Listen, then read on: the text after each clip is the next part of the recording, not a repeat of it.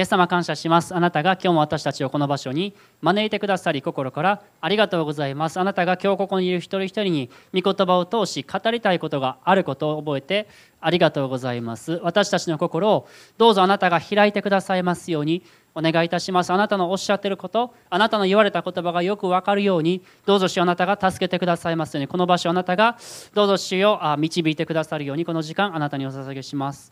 イエス・キリストの名によってお祈りします。アメン。アーメンはい。えー、よく読む言葉ですけどね今日読んだところね。あのマルコの福音書からちょっとね、えー、ちょっと離れてね、えー、今日はマタイのところでね、えー、見てみたいと思いますけどあの皆さんねあの映画のこのロッキーって知ってますか？あ、めっちゃ知っても知ってるという顔してケイシさん絶対好きでしょうね。ボクシング好きですから。あのパッパッパッパッパッパパパッパパパってあの音楽だけ知ってる人も今いるかもしれないですけどあの僕が生まれる前ぐらいにロッキー1って出てたんですよ1970年代ですよね多分ねあのじゃないんですか首かしげてる人いますけどまあまあとても有名な映画ですよね今も今もなんかやってますよねクリードとかこの前なんかやってましたよねあのあれねロッキー1が一番なんていうか僕はあの評価してるって全部見たわけじゃないですよ。一番良かったような気がするわけですよ。でこのロッキー1でねあの一番の名言だって言われてる言葉があるんですね。もう覚えてる言葉ありますか？なんかその中で。ケイシさんとか多分覚えてると思うんですけど、まあ、このロッキー1でねこのロッキー・バルボアっていうのが登場するでしょ？で彼はあの世界チャンピオンとねあの戦うそういうチャンスを得るわけですよ。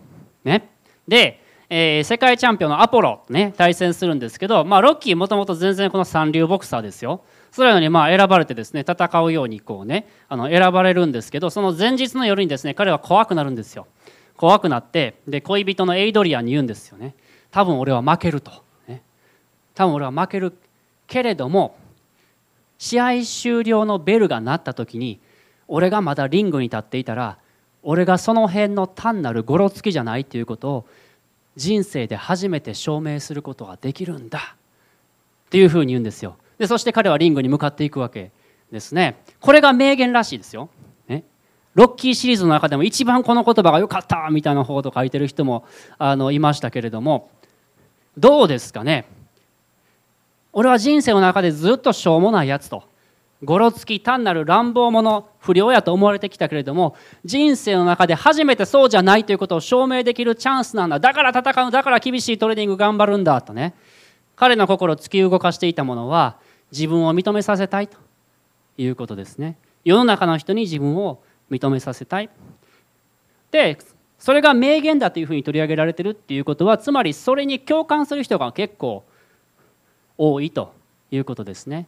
自分を認めてもらいたい。やっぱ誰でも持ってる。そういうものだと思うんですけれどもそのようなものに突き動かされているこのロッキーの心にですね平安あったと思いますか？安らぎあったと思いますか？多分なかったと思いますね。でそれ達成したとしてもまたですね新しい何かですね自分をこう認めてもらわなければならないっていうものがあったと思うんですけどイエス様言われましたね。すべて疲れた人を重荷を負っている人は私のもとに来なさい。私があなた方を休ませてあげます。私は心が柔和でへり下っているから、あなた方も私のくびきを追って私から学びなさい。そうすれば魂に安らぎを得ます。私のくびきは追いやすく、私の荷は軽いからです。とても有名な言葉はですね、僕この言葉にですね、クリスチャンになるってどういうことか、そしてクリスチャンとして歩むってどういうことなのか、そういうことがぎゅっとですね、凝縮されてるような、そういう言葉じゃないかなっていうふうにあの思うんですね。このことですね今日ちょっと一緒にですね深めていきたいと思うんですけどイエス様最初に「すべて疲れた人重荷を負ってる人は」そのように呼びかけられたんですよね。すべて疲れた人重荷を負ってる人っていうふうにイエス様が呼びかけられた時におそらくそれはね体が疲れてるとか、ね、そういう意味ではなかったと思うんですね。肉体的なことことじゃなくて私たちの心ですよね。もっと深いところで言うと私たちに与えられている霊その部分の渇きその部分の疲れそのことについてイエス様は言われてるとそのように思うんですけれども私たち人間はその作り主である神から離れてしまったわけですね過去に。そしてその結果として最もね悲惨だったことは人は自分が一体誰なのかということが分からなくなってしまったんですね。私たちは本来神の愛する子供として作られたはずなのに神様から離れてしまったことによって自分が一体誰なのかということが分からなくなっちゃったんですね。だからどうしても人は一生懸命自分のことを証明しようとするんですね。自分に存在価値があるっていうことを一生懸命証明しようとし認めさせようとするわけですね。でも自分がどんなに頑張ってもこれで十分だっていうところまでなかなかいかないんですね。どんなにやっても休まらない自分のやってることが不十分だそういうふうに感じてしまうことが多いんですね。一生懸命頑張ってロッキーみたいに自分がゴロつきじゃないんだということを証明します。そういう人たくさんいますよね。聖書の中にも登場しますよね。イエス様があの井戸のところで出会ったサマリアの女はどうだったでしょうか。このサマリアの女は聖書ではね過去に5回結婚しましたってね。そのようにイエス様はね言われたんですね。5回あなた今まで結婚しましたよねって。で今一緒に住んでる男の人はまだ結婚してないんですよねってね。あのいうこと言われたんですよね、まあ、5回結婚する人ってまあ珍しいとは思うんですけれども彼女は自分の価値が分からなかったから自分のことを愛してくれるそういった人を探して探して探してなんとか自分に価値があるっていうことを感じたかった自分で認めたかったそうだったと思うんですね。でもいつまでも休まることはない本当の安息はないそのような人だったと思います。私たちどうでしょうかね。自分の心の深いところに本当に深いところに安息があるでしょうか。自分のやってることが十分ではないって感じてる人は多いですよね。僕教師やってた時ねまあ面白かったというかですねまあテストありますよね。定期テストとかあってね。あの賢い子おるんですよ。すごいね。あの僕英語の教師だったからね、まあ、採点して95点とかね。そういう子おるじゃないおるじゃないですか。で返してね。なんか泣いてるんですよね返して95点で「何泣いてんねん」って。100点ちゃうからってね。言ってみたい言ってみたい。100点ちゃうからって。95点いいよって。よう頑張ったよって。満足していいよって言うんですけどあの100点ちゃうからってあの満足しないんですよね。休まらないんですよね。自分のやってることに満足することができないんですね。結構そんな子いました。なんかね不思議なんですけど自分がこう完璧までいかないとダメなんじゃないかっていうふうに思ってる子っているんですよね。心の奥底にいつまでもこの安息することがない満足することがないそんな全ての人にイエス様言われましたね。全て疲れた人重荷を負っている人は私のところ私のもとに来なさい。私があなた方を休ませてあげます。私のもとに来なさい。そうすれば私が安息休みを与えるよ。そのように言われたんですね。もう自分を証明しなくてもよくなるよ。そのようにイエス様は言われてるんですね。イエス様福音書の中で言われましたね。マルコでも多分読んだことがあると思います。ちょっと押してくださいね。人の子は安息日の主ですというふうにイエス様言われたんですね。英語で言うと The Son of Man is Lord of the Sabbath っていうふうに言われたんですね。どういうことでしょうかね？つまり安息っていうのはイエス様のことを指しているということですよね。安息日の始まりって何ですか？安息日のオリジナルってもともとどういうところから始まったんでしょうか？それは創世紀の一章ですよね。創世紀の一章で神様がこの天地を創造されたそういう記述があります。主が光をあれって言ったら光があったんですね。主が海を創造されそして植物を創造され動物を創造され人を自分の似姿に創造されました。そのように書かれています。で主がね一個一個作っていって一個一個作っていった後に何か言うてる言葉ありましたよね。何でしたっけ？それを見て。よかったって言ったんですよね。Good っていうふうに言うたんですよね。よかった。良かったっていうふうに言ったんですよね。で最終日ね最後全部作った後全部作ったものを見て主は何て言ったんですか？神様は。見よそれらは非常に良かった。もう非常にがつくんですよ。very good っていうふうに言われたんですね。very good って言った後に主は7日目に休まれたっていうふうに書いているんですね。つまりですねこの安息っていうのは自分のやったこと自分のやってることに関して完全にこの満足することですよね。very good っていうふうに言うことですよね。私たちイエス様と出会う時に自分に対して very good っていうふうに言うことができるようになるんですよ。自分がまだ完全じゃないまだもう全然できてないです休むことできませんじゃなくて very good っていうふうに言うことができるようになるんです。はい。今休むことができます。近所の人に言うてあげてください。Very good! ってね。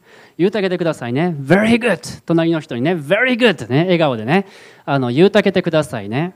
非常に良かったってね。主は私たちにそのように言ってくださるんですよね。まだ私はちょっと不完全ですって言わなくていいんですよ。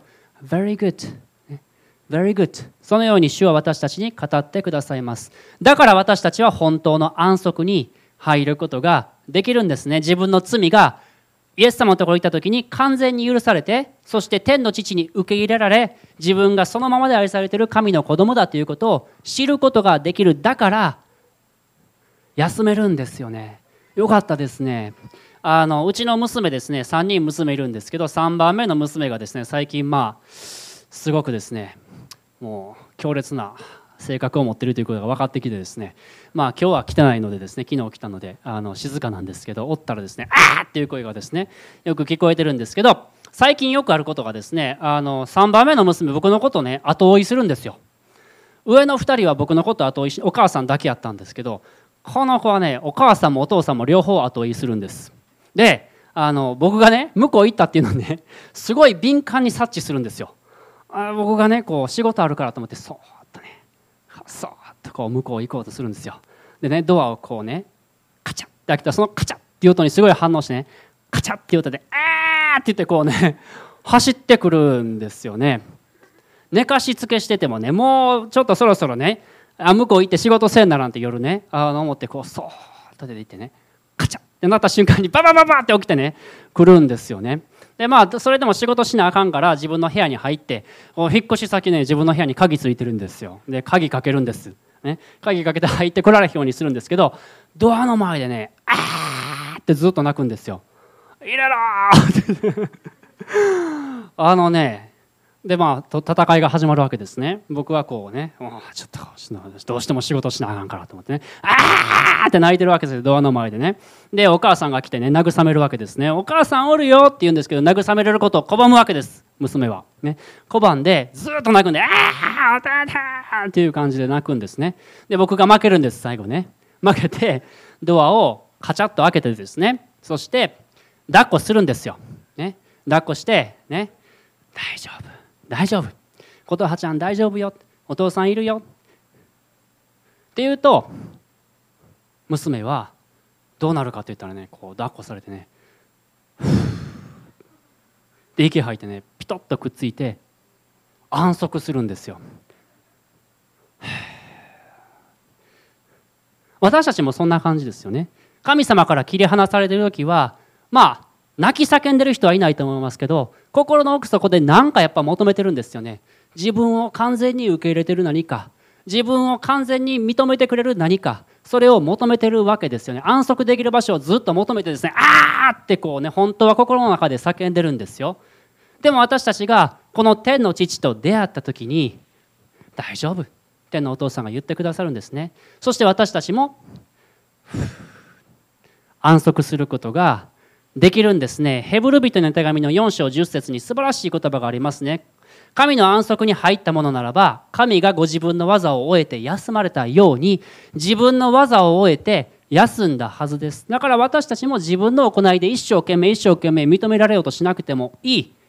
神様が私たちを認めてくださる愛してくださるそのままで受け入れてくださる抱きしめてくださるということ。そのことを知った時に、はあ、本当の安息を得ることができるんですね。Very good! その声を今日も私たち聞くことができるわけですね。イエス様のとこ行けてよかったですね。僕は本当によかったなというふうに思うんですね。で、ここまででですね、よかった、主と出会えて本当によかったで、ここで止まってしまう人が結構多いんですね。イエス様と出会って平安を得ました。本当の安息を得ました。もう自分のことを証明しなくていいこと分かりました。自分が愛されている神の子供であるということを知りました。そこまでで終わっちゃう人がまあまあおるんですけれども。で自分の行いに戻っていくんです。クリスチャンになって自分の行いで何とかクリスチャン生活を送っていこうとするわけです。前と同じようにですねロッキーのテーマが流れてくるわけですね。パッパーパパパッパパパッパパパって分かりませんけどね知らん人もいるかもしれませんけど一生懸命やってもう自分の行いで頑張ってクリスチャン生活を送っていこうとするんですね。頑張って頑張って頑張って祈っていい行いをしようとして真面目になってっていうふうにやろうとするんですけど残念ながらそれはうまくいかないんですね。この続きイエス様何て言われたでしょうか？この続きでイエス様こう言われました。私は心が柔和でへりくだっているからあなた方も私のくびきを追って私から学びなさい。そうすれば魂に安らぎを得ます。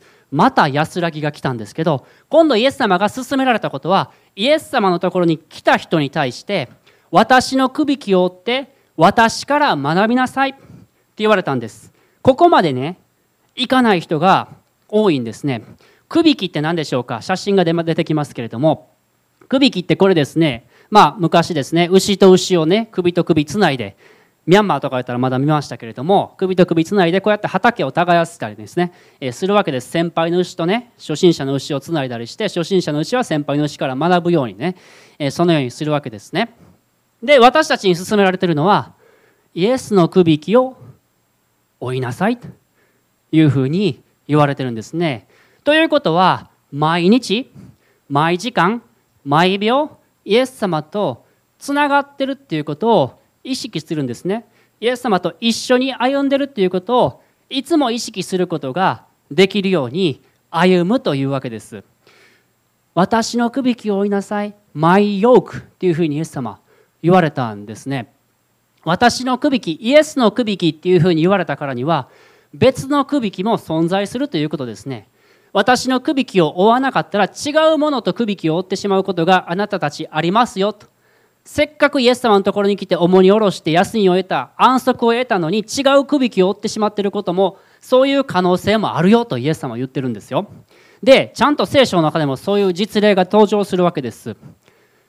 ガラテアのね教会のクリスチャンはそうなっちゃったんですね。パウロがガラテアの教会に手紙を書いたのは彼らが違うくびきを追ってるからだから書いたわけですね。このガラテアの教会の人たちはイエス様の十字架の福音を聞いてそれを信じたんです。恵みによって救われるっていうことを彼らは知ったんです。なのにいつの間にか割礼受けなあかん。じゃないと救われへんっていう人たちがね入ってきてそういう教えが広まったんですよ。それに対してパウロが違うよっていうことを、ね、調整するために書いた手紙がガラテヤ人への手紙です。こういう言葉がありますね。一緒に見ましょうか。はい。キリストは自由を得させるために私たちを解放してくださいました。ですからあなた方は固く立って再び奴隷のくびきを負わされないようにしなさい。再び奴隷のくびきを負わされないようにしなさい。だからもう一回追っちゃう可能性もあるっていうふうにここでパウロは言ってるんですね。立法主義とくびきを共にするこれをしなければならないよ。ということですね。そのそれに縛られちゃうっていうことありますよね。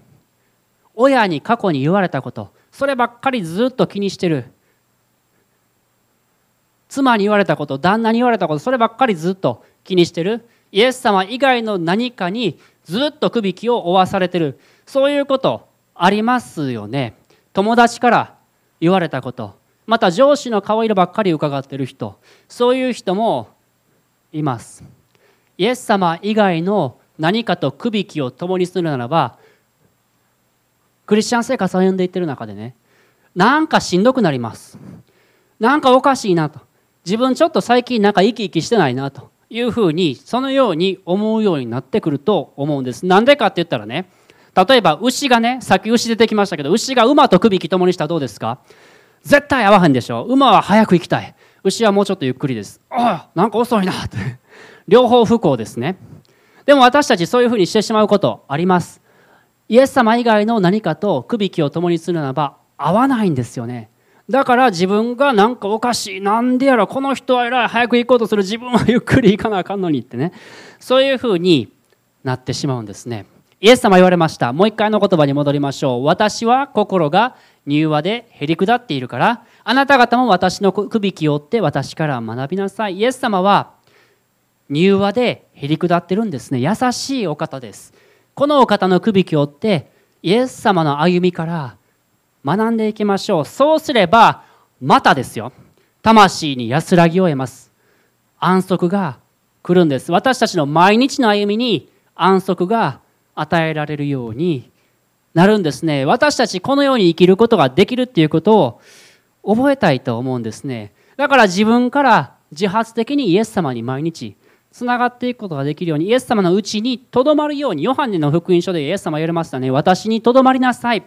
私もあなた方の中にとどまります。枝がブドウの木についてなければ枝だけでは実を結ぶことができない。同じことですよね。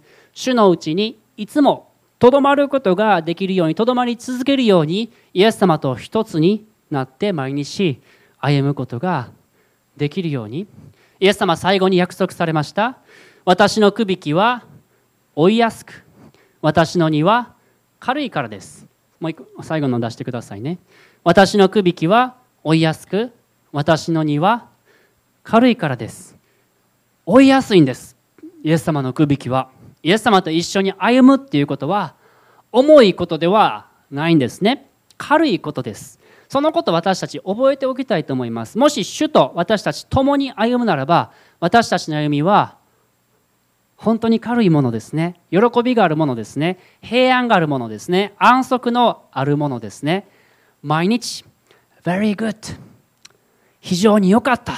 そのように自分に言わ言い聞かせながら主からの声を聞きながら安息しつつ歩むことができるんですよね。そのことを今日私たち覚えておきたいなというふうに思うんですね。クリスチャンとしての歩みはなんかしんどいものだ。なんかルールを守ってね。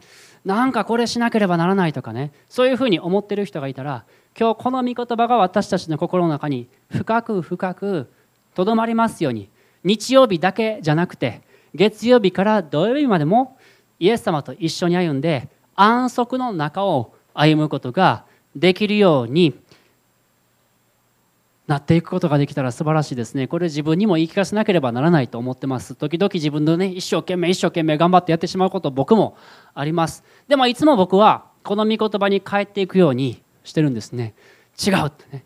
イエス様と一緒に歩む歩むことは安息の道なんだと。そのことを自分にも言い聞かせることができるようになれたらなというふうに思ってます一緒にしばらくお祈りしたいと思います